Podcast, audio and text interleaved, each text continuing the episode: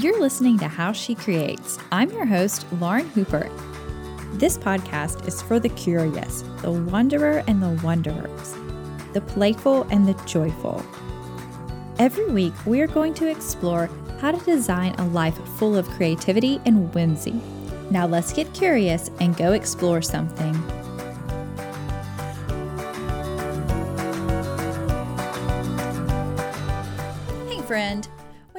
Photos with your phone, do they come out a little blurry or crooked or just not quite what you had envisioned and not what you see on Instagram? Maybe you think that your phone just can't take good photos, or maybe you think you can't take good photos. Well, I promise your phone is not too old and you have the ability to take amazing, scroll stopping, Instagram worthy, Christmas card worthy, mantle frame, whatever you want to do with your photos worthy images. And you can do it with the phone that you have. You don't have to have anything fancy or get anything new to do it. Uh, so I want to send you my free five day email course. Every day for the next five days, you'll get an email that'll take you two to three minutes to read. And I'm going to show you step by step in there how to take amazing photos. I'm going to show you tricks for using your phone's native camera settings. Um, the biggest issue that people have when taking bad photos, and it is going to be the first email, and you're going to learn how to fix that and I'm just going to share some really easy resources and steps for you to do that. So, if you want to get that free email course, all you have to do is sign up at lauren-likes.com slash free course, or you can scroll down and see in the show notes. Um, but I want to help you take beautiful photos, and I promise that you can do it with your phone today. So sign up again at lauren-likes.com slash free course. Hi, Kate. Thank you so much for being on How She Creates. How are you today? Lauren, I'm doing great. Thank you so much for having me. I am so excited that you're here. When I found your show to dine for, I love the way that you describe yourself as a storyteller, a traveler, a foodie. And those are exactly the things, the way that I describe myself also. So, oh, great. We're kindred spirits. Exactly. So I was so pumped to have you on the podcast. So will you just do a quick intro to who you are so everyone can get to know you and where they can find you? I would love that. Thank you so much. So, my name is Kate Sullivan. I'm the host and creator of a TV show on public television called To Dine For. The premise of the show is very simple. We go with the guest to their favorite restaurant, wherever that is in the country, to eat what they love, see where it is that they love, and then let the food in the restaurant be the backdrop for a conversation on what they created. So every guest on the show has brought an idea from inspiration to execution, and we hear how they did it over their favorite meal. That is perfect. That's exactly what this podcast is about. And if I could host it in person, it would definitely be in a restaurant. I just I love the show. So if you haven't seen To Dine For, it is on Amazon Prime right now. The first two seasons and the third season actually just launched at the beginning of February, and you can grab that on PBS because I know people are going to want to um, connect with you and see more about you and watch the show. But and we're going to talk about a ton today. But will you just give us an introduction to your creative story? How did you fall in love with storytelling? You can start all the way at the beginning. As a child, what were you interested in? Oh, I love that. So, you know, I always kind of knew that storytelling, I didn't know you could make a living at it, right, as a kid. Um, but I was definitely my strongest um, skill set, I think, was writing. And I loved writing. I loved English class.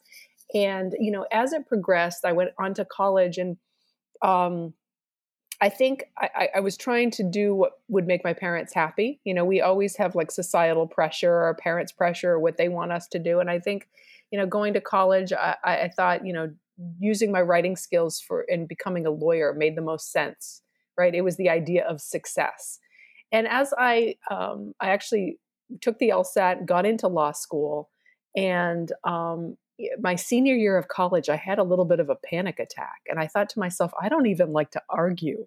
Why, why the heck am I going to go to law school and spend three years of my life racking up debt to do a job I don't want to do. And so um, it was my senior year of uh, college that I went down to the local TV station to get a, an internship and, and started interning at a local television station to become a television reporter. And um, after that experience, I really made kind of a bold decision to forego law school and become a local TV reporter. And if you know anything about the business, it is certainly not the way to make money. I mean, you start off at the very bottom of the rung and you uh, make very little money. I was working, I was living in Mishawaka, Indiana, working three jobs, waiting tables, working at a clothing store in the mall, and then also I was the main reporter the, in the evenings. Um, you know, you'd see me on the 11 o'clock news at, on the tollway reporting on the traffic accident. So it was a very long um, and sort of difficult journey, but I, I wouldn't have I wouldn't have it any other way because I really learned the basics of storytelling um, as I worked my way through small, medium, and and large TV markets. That was the bulk of my career. I started in Indiana, then I got a promotion to go to Arkansas and and worked as a reporter and then as an anchor there. And then I anchored the morning news in New York City and anchor the evening news in Chicago.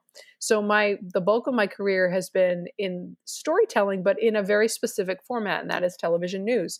Anyone out there who's in writing or storytelling knows there are so many ways your creative journey of storytelling can look like. You could be an author. You could work in uh, public relations. You could work for a production company. You could do uh, something digitally. You could do, you could write stories online.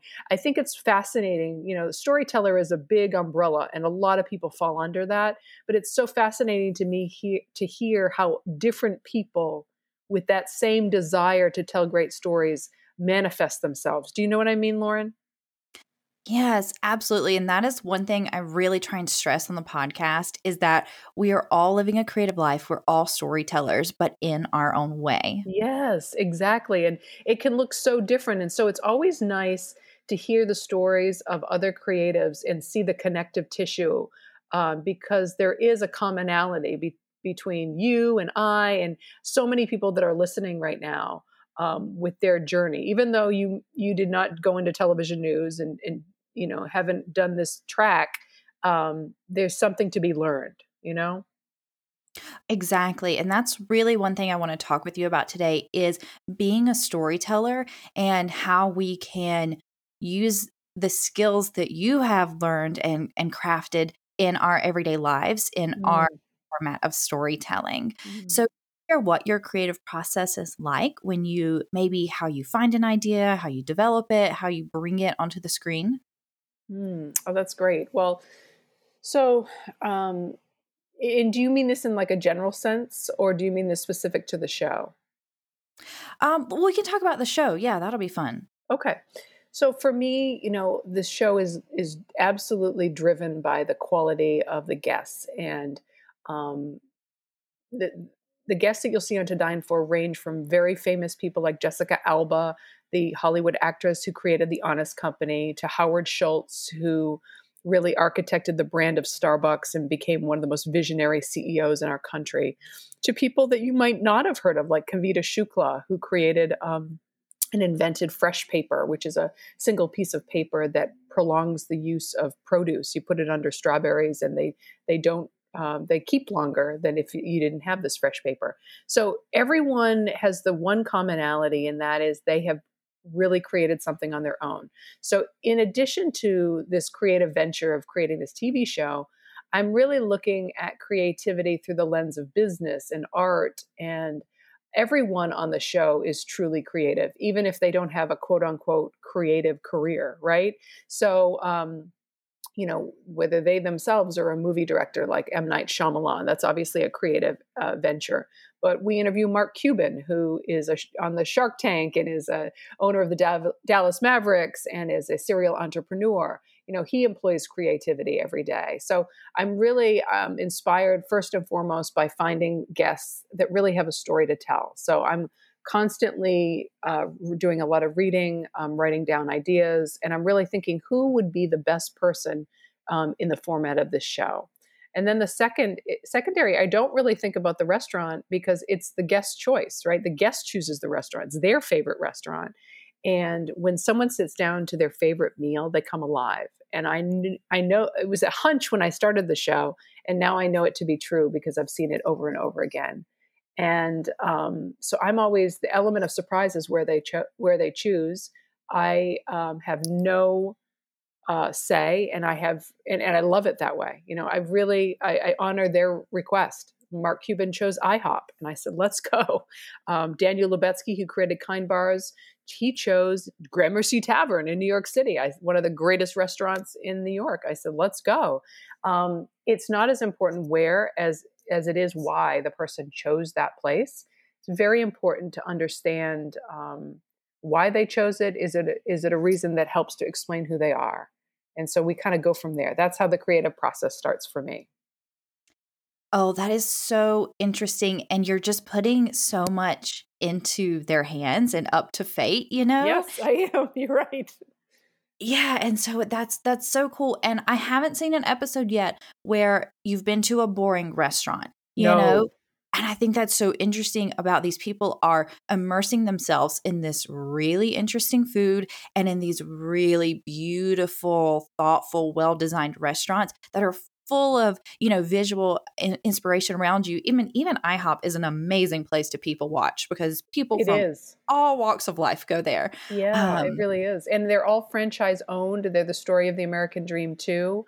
Um, it's a affordable restaurant that you know accessible to everyone. You know the average check's like $11 so yeah you know it's not about doing uh, a show about fancy restaurants although many of the restaurants that you know we dine in our you know Michelin star, James Beard award winning restaurants.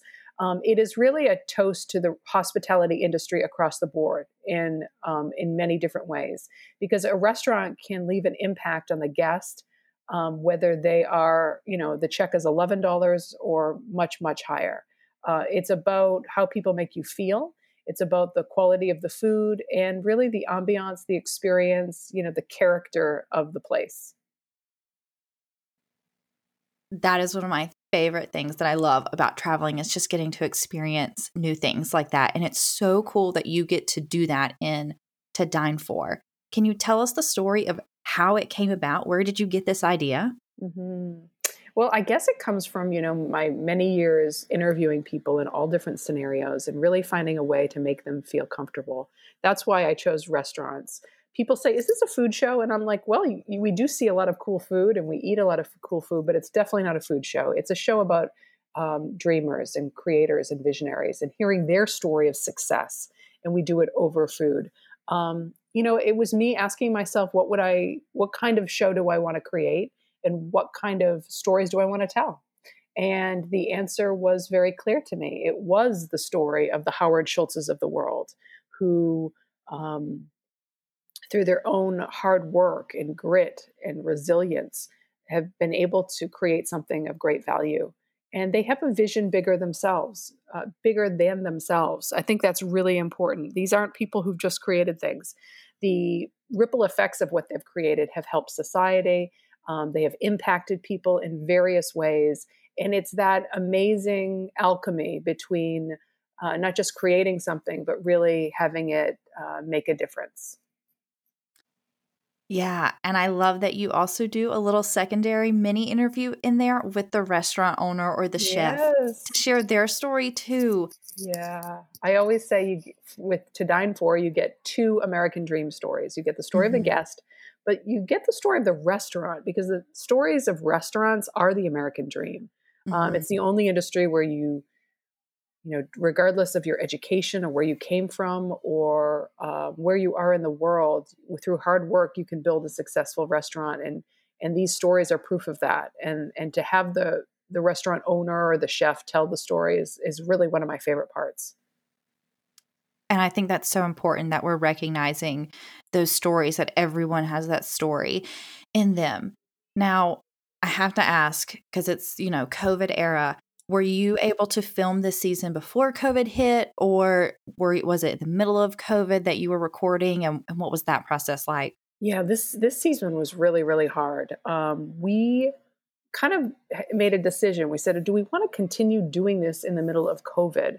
And um, it the it's so funny. Like this past year, at every month changed. Do you remember when it hit in March? By June or July, we kind of felt like, oh, maybe we're coming out of this, and maybe we'll be through this by September. There was that right at the end of right going into the summer. So at that juncture, uh, you know, if it had been any other time, I don't think season three would have happened. At that time, we made the decision to move forward with the show, and we decided to change all of our protocols. You know, we would shoot in empty restaurants, we would shoot socially distanced, we would be masked. Uh, obviously, only shoot um, in states that were open, where restaurants were open. So we proceeded with caution, and um, were able to get a bulk of the show done and then, you know, the fall hit and it started to get bad. And so we had to really um, cancel a lot of shoots, reschedule a lot of shoots, and only shoot in states that were open and uh, would have us. For the first time ever, we shot outdoors because a couple of the uh, episodes were only open for outdoor dining. So we shot outdoors in restaurants, which actually, um, even though it was a more difficult production wise, it didn't change the, the, the flavor or the quality of the show at all. Restaurants were thrilled to have us. They need publicity. They need um, their stories told now more than ever, as so many of them are struggling.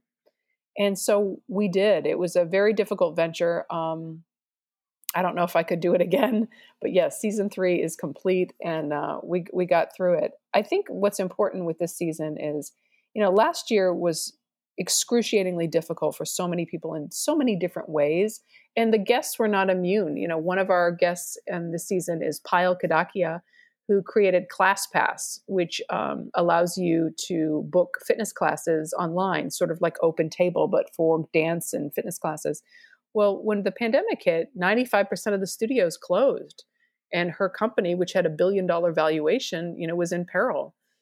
So to talk to her about that and talk to her about that experience um, was, uh, you know, very similar to talking to Mel Robbins, who's an internationally known speaker who was uh, hosting a television show through CBS that was canceled. You know, like a lot of people took big, big hits last year, big hits, and to be able to talk to them about what is that like and going through difficulty and rejection. Um, for me made the show richer and it made it more valuable because we have all experienced big hits last year. Yeah, it seems like this season's theme is resiliency and yes, exactly for all of uh, us. Yeah. yeah, so I'm yeah, I'm very in- intrigued now. It's interesting when I'm watching movies and I'm like why aren't they wearing masks? Um, right. So it's it'll be interesting in the next few years to see mask and things on TV yes. as their representative of this time. So, yep. you'll see. And if you watch the show, like we're masked. We greet the guest outside the restaurant every every time, so we're masked when we uh, greet the guest with an elbow bump, and then we walk in together and uh, we take the masks off for the meal. But then, as soon as the meal's done, we put them right back on. So it's very much the same as if you were um, in a city that had indoor dining and you were going out to eat. It's the exact same protocol.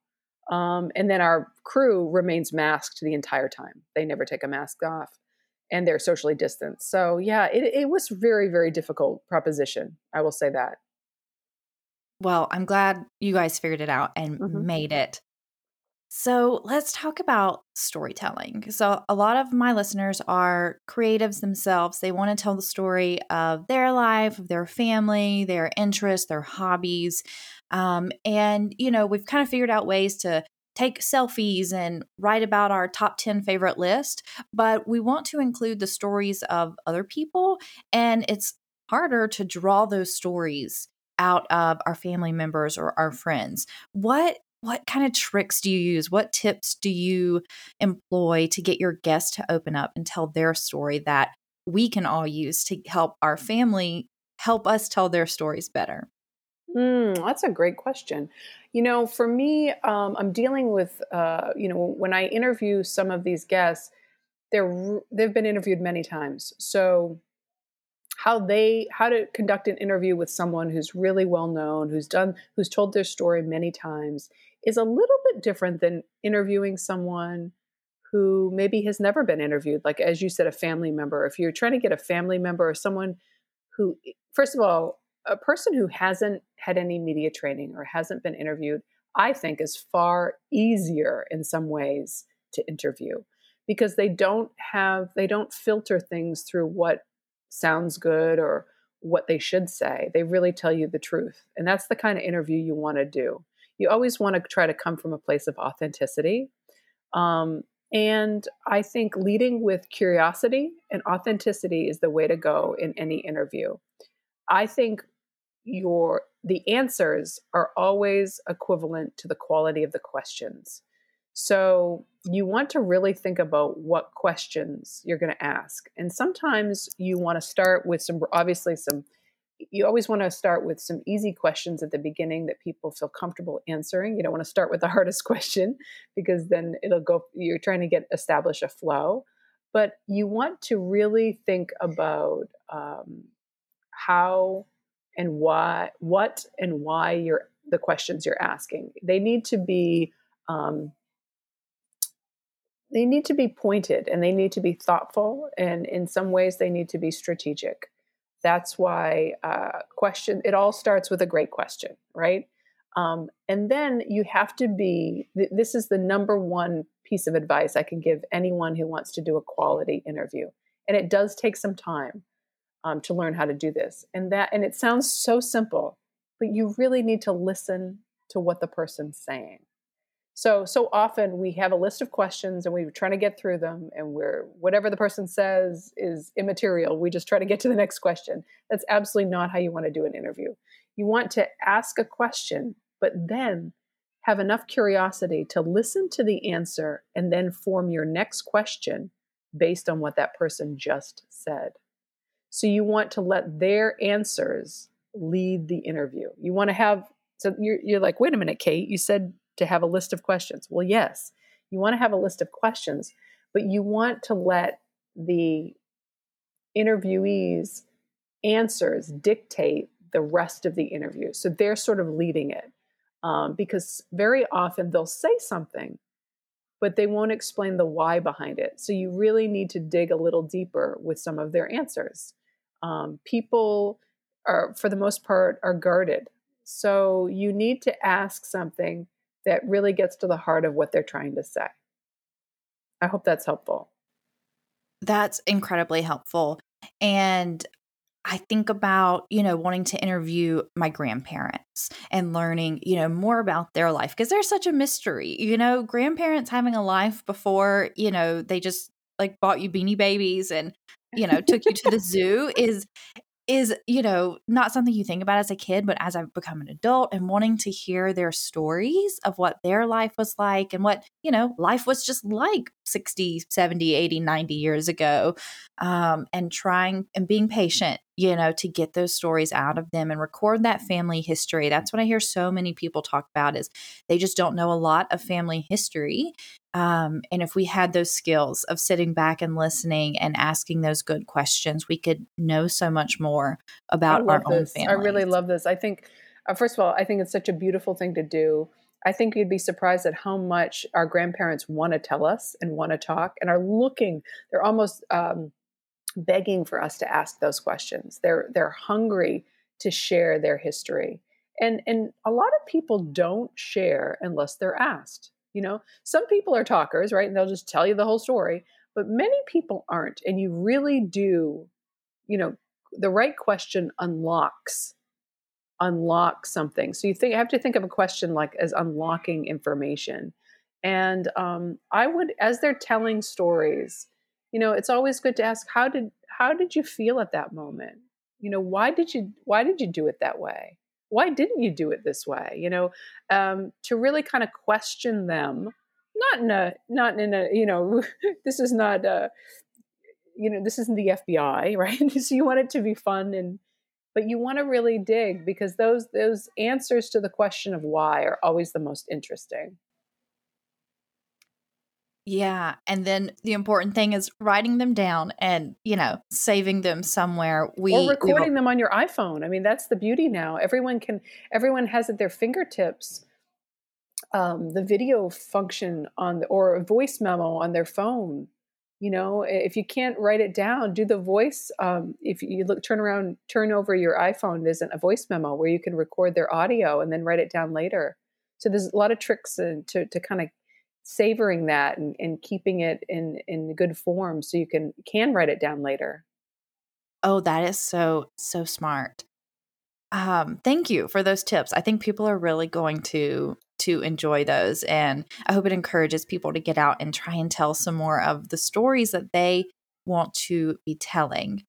Um, now, back to the show. One thing I love is how creative everyone on the show is, whether, mm-hmm. like you mm-hmm. said, they're running a coffee shop or, um, you know, they are creating, writing a book. Um, what commonality, what skill or trait do you see in these people that they have that's made them so successful in their creative endeavors? Sure. There's a couple of things. I could literally write a book on the connective tissue between all of these guests because they all have created something on their own. Um, I think the number one thing I would say, actually, two things, and I don't just for the for the purpose of time, I don't want to go on and on because this is a question I'm actually really um, I love. The first thing is passion. There's not a single person that I've interviewed on the show who doesn't come from a place of deep, deep, exploding passion for what they're doing, what they're talking about, and what they're building. It, you have to love it. You have to like insanely love it in order to make anything happen. If you feel lukewarm about something or you're like, I like it, but I don't love it, it's never going to be anything great. It really isn't. You've got to f- identify something that really lights you up, that that that really um, sets you on fire. Um, I think of there's a quote by Howard Schultz that said, you know, an, a relentless amount of passion got us here. Um, it is true it is whether you're artist Ashley Longshore down in New Orleans, who is just this just fireball of color and passion and excitement, or whether you are Kevin Kwan, who wrote Crazy Rich Asians, or whether you're Norman Lear, who is one of the greatest um, television producers and directors of our time. It comes from a place of love and passion. So that would be the first thing. And then the second is you have got to be able to be persistent in the face of extreme rejection. Um, I think I've noticed this with creating To Dine For and just having an idea myself and trying to bring it to life. Um, when so, when you have a great idea, especially one that you love, and, and it and you put it up against a test, whether that's you put it in front of a studio executive or you put it in front of a production company to get feedback, and the answer is a flat no or a harsh no, it's very easy to get discouraged and and to maybe even doubt yourself that your idea isn't that great you know? Um, who am i to think of this you know? Who am i to do this? It is the people who are willing to take no after no after no and keep going refining their idea and pushing forward are the ones that make things happen in this world. And that is a skill and that takes again it goes back to the passion but it also is something I think that can be developed. I think it's really important to know that everyone gets rejection and everyone gets no's. Somehow that makes it easier to, to deal with when you yourself get a no, to realize that this happens to Howard Schultz, who got 242 rejections um, before he got any money to build Starbucks. Uh, this happens to Sara Blakely of Spanx, who uh, everyone laughed at her idea and thought that she was just making Spanx for Christmas gifts and couldn't believe that she actually was going to make it into a business. I mean, everyone gets told no, um, especially people who have great ideas. And somehow hearing that that happens to everyone makes it easier when it happens to you. So I would say those two things passion and then absolute steadfast persistence.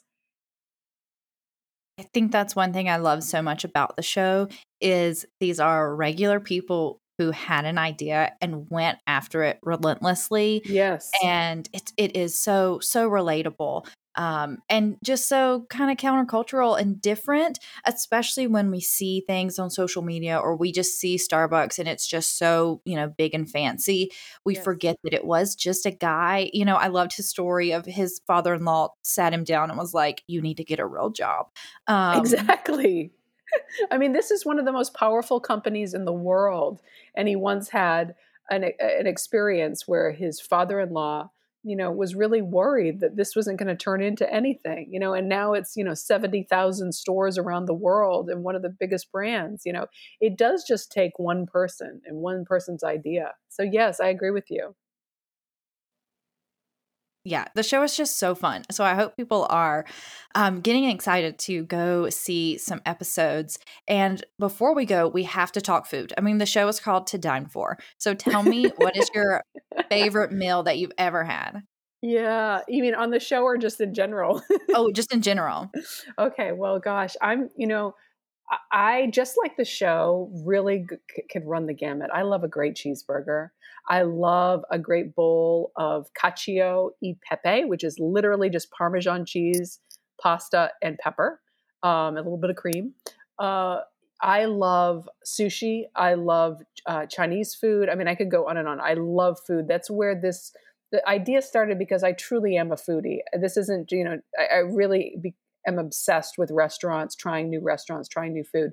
Um, on the show, I've really run the gamut from like a very healthy um, episode one of season three is with Jay Shetty, who is a, a mind, body, spirit mental health expert. And he takes me to this place called Fresh on Sunset for a goddess bowl with like broccoli and grains. And it is delicious, but feels very healthy. um, and then, you know, I went to New Orleans with uh, artist Ashley Longshore and had this amazing uh, fusion Indian restaurant called Saffron Nola with this chicken biryani and uh, these uh, grilled oysters and just uh, just lamb chops and just like this super delicious, uh, beautiful meal. So you know, I could literally talk about. I'm from Boston. I'm a huge fan of a, a lobster roll and clam chowder, clam chowder, as as I used to say when I grew up. So you know, um, I lived in Arkansas. I love soul food. Um, used to go to this restaurant called Your Mama's that had like chicken fried chicken with creamed corn and mashed potatoes and a yeast roll and buttered carrots and um, yeah we can talk how long do you have lauren because we can really talk food I know. That's when I travel, that's one of the first things I research is where to eat. Yes. So one day I believe we will travel again and we will go eat places again. I know. What what do you have any insider tips for finding good places to go eat when you're traveling? Yes. So um, I would definitely ask locals. Sometimes asking a hotel concierge, they're going to send you, they have like a business deal with some restaurants nearby. So I always hesitate there. I mean, you, it's always, the hotel staff's always a good place to start. But I really prefer like talking to your cab driver. You know, where would you go if you only had like one place to eat? Or, you know, talking to someone on a train. I'm all, you really got to chat people up. Um, I think guidebooks are great. Um, doing research online, kind of seeing what are their common themes, um, following travel experts. Uh, I just started following this travel babo. He's, he travels around the world and he has great food recommendations. Um, but yeah, always trying to eat locally, someplace nearby, someplace like a hole in the wall. That's always the best spot because really, I, I agree with you. Food is the language of culture and is the best way to experience a new city. Yes, we were in Iceland and a little girl was selling lemonade on the corner and we asked her mom where we should eat and she told us about this little hole in the wall restaurant down by the docks and they served whale. Don't don't at me you guys. I was in Iceland. um, and when in Iceland, do as the Icelandics. Yes. yes. Yes. And it was just the whole meal. We ended up going back because it was just so incredible. Um, and that, yeah, those are those are some of our most memorable moments of traveling is eating at places I could have never found online. Well, and also I think too, just like you and I talking, uh, establishing uh, you know a good network of friends who also love to eat Um, some people really don't care about eating and they will literally just go anywhere and don't even give any thought to it, right? So those aren't my people and that's okay. If those are, if the, that's who you are, that's fine. But like if you have a friend like you, Lauren, you know, if, if I'm going to Iceland, I'm going to send you a note and say, "Hey, because I keep notes on where I eat and I definitely remember places. So like if someone wanted to you know, you know, so someone's friends with me. I get notes from friends all the time. Where should I eat in New York? You know, where should I eat in Chicago? Um, because I do have the answers, you know, and I do have some great recommendations. So always like just g- keeping tabs with your foodie friends and kind of sharing notes. I think is a really good way too. Yes, I love to be the food concierge. It's one of my favorite things. And I always tell people, I'm like, let me take you to this restaurant and let me order for you. That's the most important part. Yes, yes, exactly. Oh, awesome. Thank you. Okay. So I'm going to do a lightning round of some quick questions for oh, you. Oh, great. Okay. All right. What is your biggest creative success? To dine for. Oh, good answer. Mm-hmm. What is your biggest creative struggle? Mm. Mm. Uh, I think it's not a creative struggle as much as like, you know, finding funding for the program. I, I not mm. only do I create the show, but I'm also part of the team that finds funding for the show. And so it's kind of like that old adage everyone loves show business, but no one loves the business aspect of show business. So I would say mm-hmm. the business part. Oh, I understand that for sure. Mm-hmm. Um, what have you been learning creatively lately? Hmm. Well, I've been make, making bread. I don't know if this counts, but um, mm-hmm. since the pandemic hit, I've really taken up two vices. One is bread making, and the other is bourbon drinking. and so I've been I've been researching different bourbons and I've been making different like old fashions, uh, different bourbon drinks, and then I've also making a lot of bread. So they're both creative in my mind. That's the perfect answer because my next question is what does living a creative lifestyle look like for you? Oh, that's a great, great question. You know, I think when you get into the nitty gritty of a business of creating, like actually making money from creating, it's different than just having a hobby that allows you to paint or to sculpt or to do something creative. I think being creative with no strings attached is is a wonderful way to be. So if you're listening to this and you you do something creative but you don't make any money at it, know that you are in a wonderful space, in a wonderful place because it's feeding you in a different way. Um, you may not be, be, making money from it, but you are receiving an income. And an income meaning uh, it's satisfying. If it's satisfying and you're loving it, then that's good. Um, I think sometimes when you're making money off a creative uh, outlet like like to dine for is, it your mind goes to the other side of the brain. You've got to think about finances and accounting and production, and um, it takes away a little bit of the fun of of the creative process. So I think living a creative life is trying and fighting and keeping your dream alive and trying to always stay creatively inspired and staying in a place of inspiration. So you can do that whether you're a teacher who just has a garden out back, or whether you're uh, an accountant but you paint on the side. Just trying to find a place of inspiration and, and happiness and kind of letting that doing whatever it takes to keep that that sense of inspiration alive ah, yes amen that is mm, so good mm-hmm. and what is your favorite resource for creativity where do you go when you need inspiration hmm. i like to I, we can't do it now but travel change mm. of location and change of place for me is very inspiring. Sometimes it means getting in my car and going to a different neighborhood in Chicago and walking around, seeing things I've never seen, going to a restaurant. Um, definitely the act of traveling somewhere gives me the greatest source of inspiration and ideas. I think best on an airplane is what I say. I always write things down on an airplane. Um, but I mean, you can find inspiration anywhere, you know, with, with, you know, even on Instagram, looking at different pictures and images. But for me, I think what really fuels my creative inspiration is to physically change locations me too mm-hmm. and i i am definitely struggling with that right now yeah oh kate this was such a fun conversation i learned so much thank you so, so much for being here and for sharing about your life and your creativity and to dine for with us. Oh, Lauren, I've enjoyed it so much. Thank you so much. This has been awesome. So everyone's going to go watch To Dine For. It's on Amazon Prime and on PBS. It is they are short, bingeable episodes that are incredibly inspiring and they're going to make you really hungry. Um, Kate, thank you so much. We're going to have Thank links to Kate and everywhere that you can find her in the show notes at lauren-likes.com slash podcast. You can get everything you need there as always. Thank you so much for being here, Kate. And you guys have a really crafty day. Thank you. Stay inspired, Lauren. Appreciate it.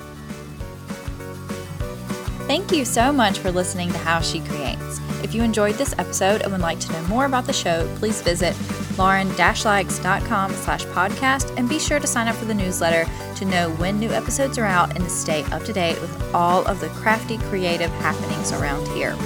If you would take a moment to leave a rating and review on iTunes, that would be so helpful to let me know what you thought of the show and share with all your friends on Instagram by tagging me at Lauren Likes Blog and using the hashtag How She Creates. Until next week, I hope you get curious and go explore something.